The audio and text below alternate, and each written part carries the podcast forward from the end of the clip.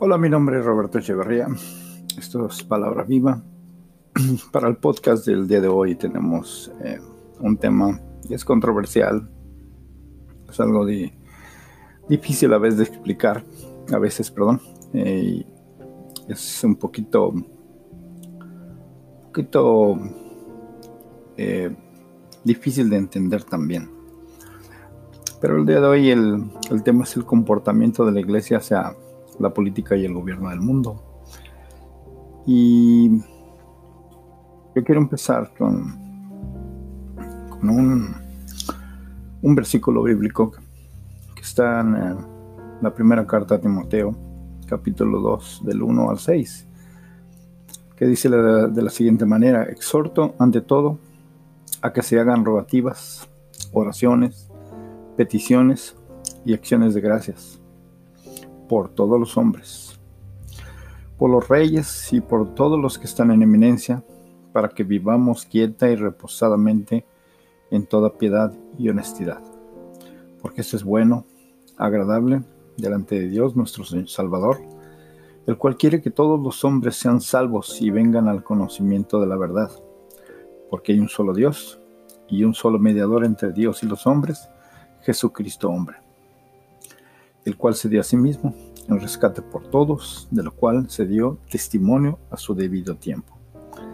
Bien, la mayoría de los cristianos leen el texto hasta el versículo 3, pero para poder entender el contexto completo de esta escritura, la cual no se refiere solamente a que se ore por los gobernantes o por el hecho de estar en eminencia alguien, sino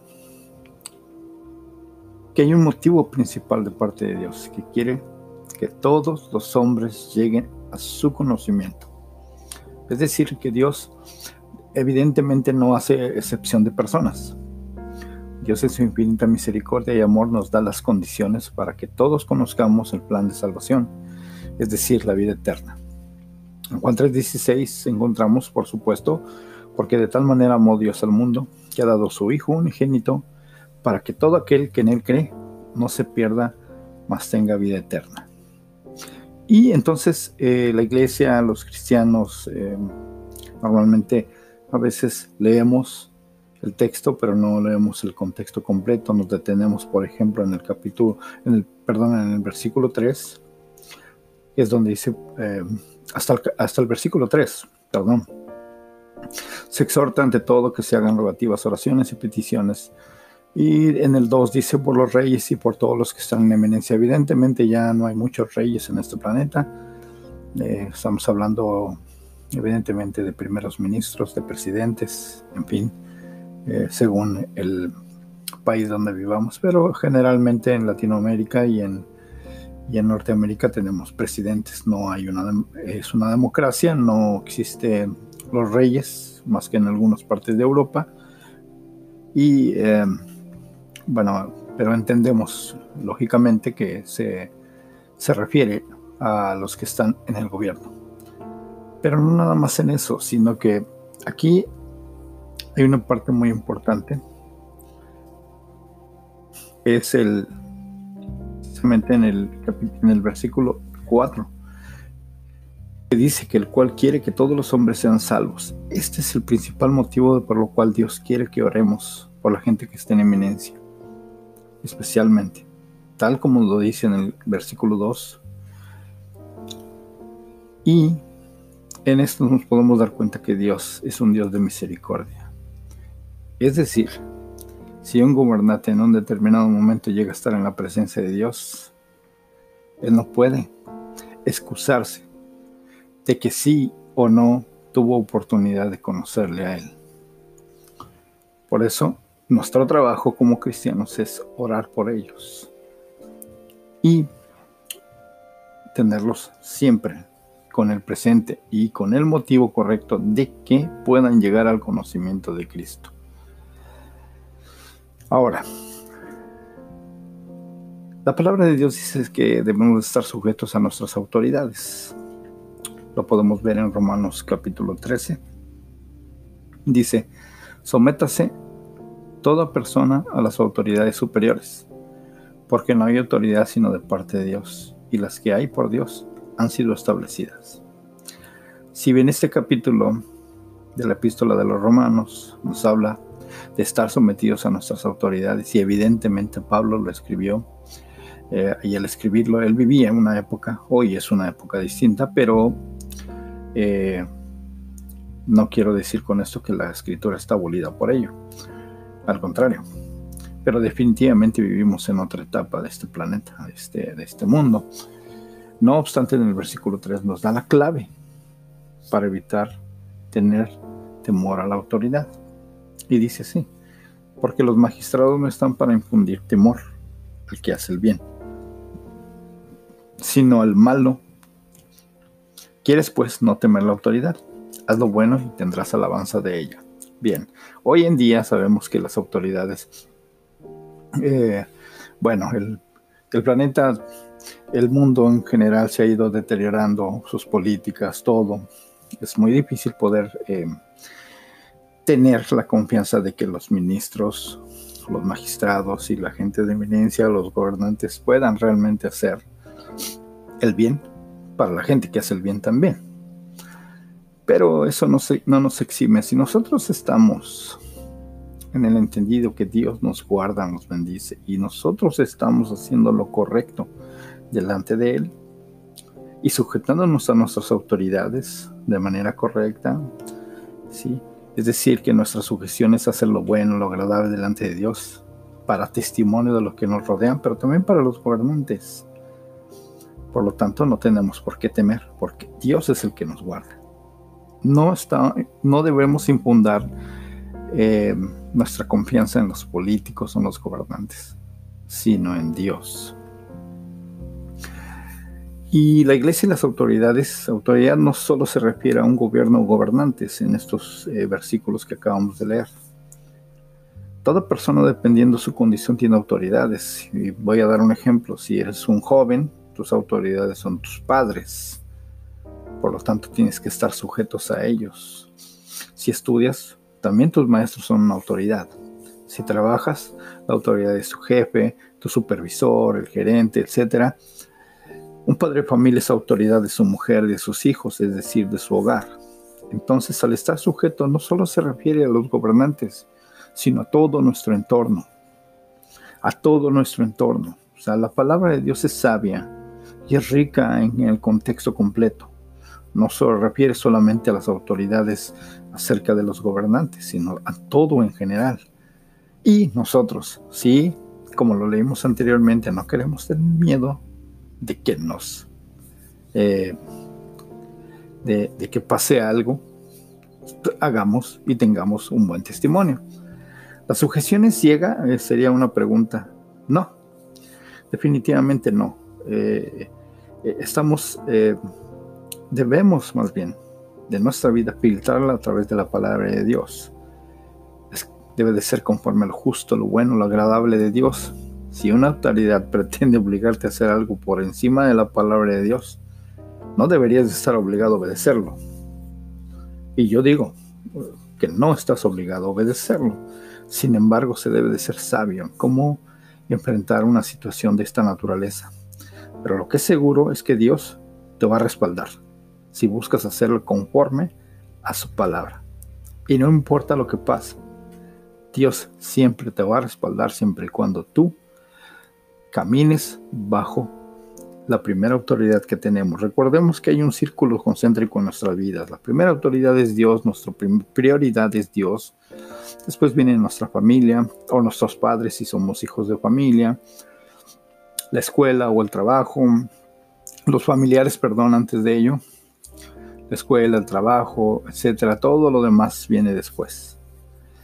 Y si sabemos justamente lo cual es nuestro círculo concéntrico, entonces podremos estar bien con uno y con otros para poder estar en paz con Dios primeramente y así. Si alguien te hace algo injusto, te puedo asegurar que si tú caminas conforme a la voluntad y a la palabra de Dios, Dios te va a respaldar, pase lo que pase. Ahora, tenemos aquí yo quiero compartir en Filipenses 4, de 8 y 9, Dice, por lo demás, hermanos, todo lo que es verdadero, todo lo honesto, todo lo justo, todo lo puro, todo lo amable, todo lo que es de buen nombre, si hay virtud alguna, si alguno digno de alabanza, en esto pensad. Lo que aprendisteis, que recibisteis y oísteis y visteis en mí, esto haced, y el Dios de paz estará con vosotros. Aquí está la clave. Si nosotros caminamos conforme a la palabra de Dios, aún hasta nuestras autoridades, no solamente en nuestra casa, en todos los sentidos, también con nuestros gobernantes.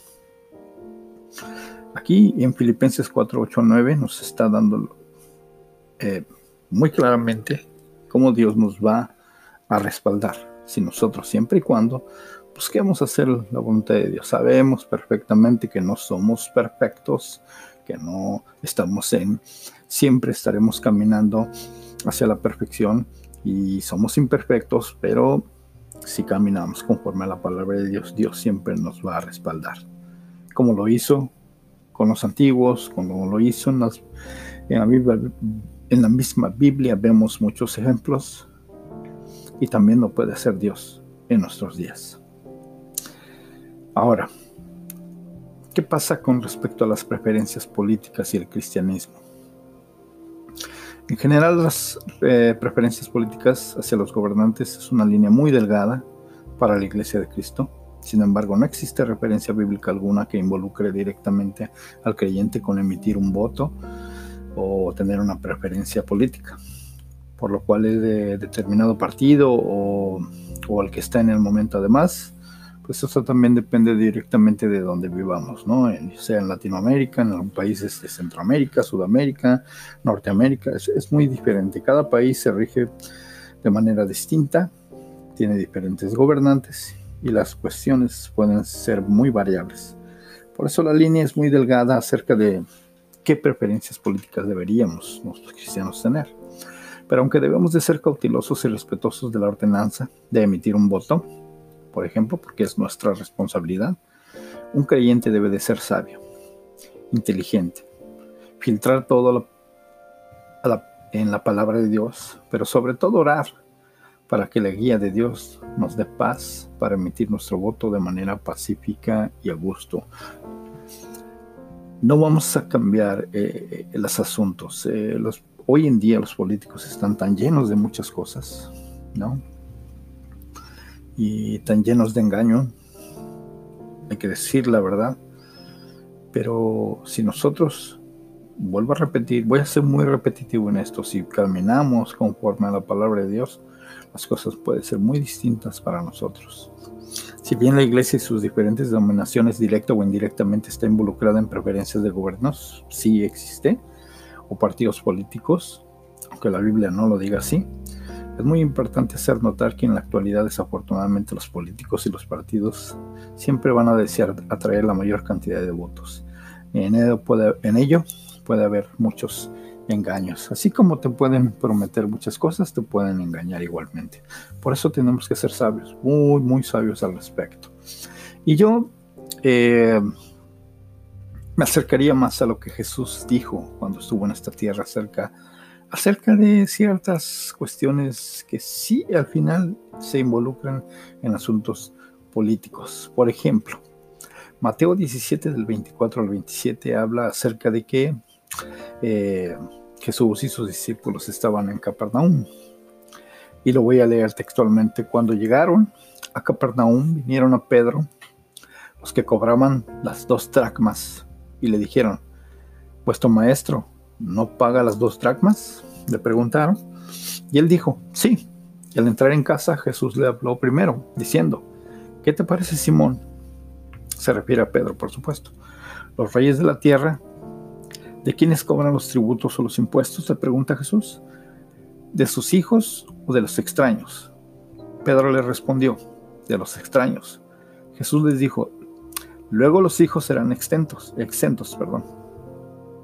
El 27 dice, sin embargo, para no ofenderles, ve al mar y echa el anzuelo, y el primer pez que saques, tómalo. Y al abrirle la boca harás un estatero, que es una moneda, que básicamente era cuatro dracmas. Y tómalo dáselo por mí y por ti. Aquí, aquí Jesús está siendo eh, muy sabio en, en, el asunto y en eso nosotros también tenemos que movernos. ¿Cuál es nuestra obligación? Emitir un voto. Hagámoslo, tengamos paz en ello, así como también aquí tenía que pagar su tributo o su impuesto, nosotros también lo hacemos. Tenemos que ser muy sabios en la manera de cómo nos conducimos. Pero tengo también un, versículo o una parte de la escritura aquí en Marcos 12, 13 al 17, que dice, y le enviaron algunos de los fariseos y de los herodianos para que le sorprendiesen en alguna palabra. Viendo ellos, le dijeron, Maestro, sabemos que eres hombre veraz y que no te cuidas de nadie, porque no mires la apariencia de los hombres, sino que con verdad enseñas el camino de Dios y le preguntan, ¿es lícito dar tributo a César o no? ¿Daremos o no daremos? Le preguntan a Jesús. En el 15 dice, mas él, percibiendo la hipocresía de ellos, les dijo, ¿por qué me tentáis? Traedme la moneda para que la vea. Ellos le trajeron y les dijo, ¿de quién es la imagen y la inscripción? Ellos le dijeron de César. En el versículo 17 es, aquí es donde nosotros tenemos que, está la clave de todo este asunto. Dice, respondiendo Jesús les dijo, dad al César lo que es del César y a Dios lo que es de Dios. Y se, se maravillaron de él. Bien. Para nosotros, cuando emitamos un voto, cuando estemos sujetos ante los gobiernos, tenemos que tener mucho cuidado. La iglesia cristiana no debería de intrometerse tanto en las cuestiones políticas. Sí, muy distinto sería si tú eres un político, estudiaste para ello o te estás relacionando, trabajando en la política, hazlo bien, hazlo honradamente, hazlo adecuado. Eres, es, parte de un trabajo, así como algunos eh, estudiaron contabilidad, eh, eh, arquitectura, XX carrera. Y bueno, pues obviamente como cristianos también se están formando y, se, están trabajando seguramente en empresas o tal vez tengan su propia empresa cerca de lo que estudiaron. Yo no creo que sea inadecuado trabajar para ello, pero Recordemos que el gobierno y sus gobernantes tienen muchas, muchas situaciones muy difíciles que van a ser demasiado difíciles para un cristiano, pero no es imposible. Sin embargo, aquí vemos el día de hoy cómo las iglesias y muchas congregaciones y muchas denominaciones sí se involucran directamente entre un partido y otro, entre candidatos X y candidato Y y hablan, lo invitan a sus iglesias, en fin. Tenemos que tener mucho cuidado con ello, porque también podemos caer en un grave, grave error. En ninguna parte de la Biblia encuentro que Dios nos esté diciendo o pidiendo que nosotros, teniendo un presidente, ya sea que esté en votaciones o ya esté electo, tengamos que estar a su favor en todo lo que hace. De ninguna manera. Hoy, por ejemplo, aquí en los Estados Unidos, eh, una de las situaciones muy difíciles es de que muchas congregaciones, muchos movimientos protestantes evangélicos son abiertamente partidarios de, de uno o cual partido político o de presidentes o expresidentes. Ese es un asunto que la iglesia debe de tener mucho cuidado. Tú y yo como congregantes o como cristianos debemos de tener mucho cuidado. ¿Por qué? Porque eso puede ser un engaño. En ninguna parte de la Biblia dice que nosotros tenemos que tener una preferencia determinada, exacta. En ninguna parte de la Biblia dice eso. Y si bien los políticos hoy en día te pueden prometer inclusive en cuestiones de la palabra de Dios, de todos modos tenemos que tener mucho cuidado. Y al, principio lo hablamos y lo vuelvo a repetir. Aquí Dios lo que nos está pidiendo es que hagamos oraciones acerca de los que están en eminencia o los reyes. En ninguna parte nos dice ponte de su lugar. Apoya a esta persona. Y más allá si, si llegan a un apoyo ciego, porque desafortunadamente ocurre también que hay congregaciones, hay pastores, hay líderes cristianos que abiertamente, como dicen el dicho, a capa y espada se meten a favor de alguien. Y eso es muy, muy peligroso para la iglesia de Cristo. Porque al fin y al cabo, recordemos que la palabra de Dios nos enseña, conforme vayan pasando los tiempos, la situación va a ser cada vez más difícil y el mundo se va a pudrir cada vez más hasta que llegue la venida de nuestro Señor Jesucristo. En eso es lo que tenemos que estar pendiente nosotros, en saber, no los tiempos, porque nadie lo sabe, pero sí estar alertas, porque nos dejaron señales y tenemos que estar alertas. Y tú no sabes si un político solamente te está engañando, solamente te está diciendo. Ahora, hay muchos movimientos cristianos en la historia que han sido muy muy cuestionados, muy cuestionados. Inclusive aquí en Norteamérica. Yo, nosotros que vivimos aquí en los Estados Unidos, aquí hay movimientos cristianos y evangélicos protestantes que son muy, pero muy eh, eh, cuestionables. Si tú ves la historia y si tú lo checas, verás que ah, ah, eh, es un asunto bastante complicado por ejemplo, quiero solamente dar un ejemplo,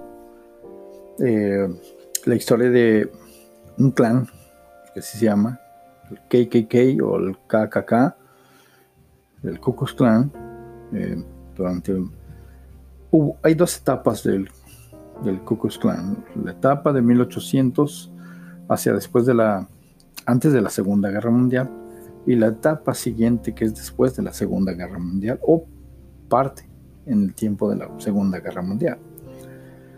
A partir de ahí, cuando se, hace eh, se renueva ese movimiento, casualmente los líderes, los iniciadores de este nuevo movimiento, de este, de este asunto en los estados sureños de los Estados Unidos, casualmente son protestantes y eran pastores. Entonces, ¿qué quiere decir? Que tenemos que tener cuidado, no solamente cómo nos vamos a mover en, todas estas cuestiones. Seamos sabios, seamos entendidos y filtremos todo a través de la palabra de Dios. Porque, como repito y digo, podemos ser engañados. Espero te haya gustado esto y más que gustarte te haya edificado y espero poder compartir muchas cosas contigo. Si quieres enviarnos un mensaje, lo puedes hacer a palabra viva la el arroba gmail.com o buscarnos en nuestras redes sociales que es en Instagram palabra viva o en Facebook palabra viva también lo tenemos así así que eh, si quieres enviarme un mensaje si quieres eh, conectarte con nosotros a través de nuestras redes sociales con mucho gusto. Si tienes algo que compartir para que yo pueda aprender también, porque yo no lo sé todo, no soy perfecto. Si tienes algo para compartir conmigo, con mucho gusto. Recordemos que todos los mensajes que reciba que traigan eh, una falta de respeto o alguna ofensa, desafortunadamente no los voy a contestar. Pero espero que esto te haya eh, edificado y te espero para la siguiente ocasión aquí en Palabra Viva. Muchas gracias y Dios los bendiga.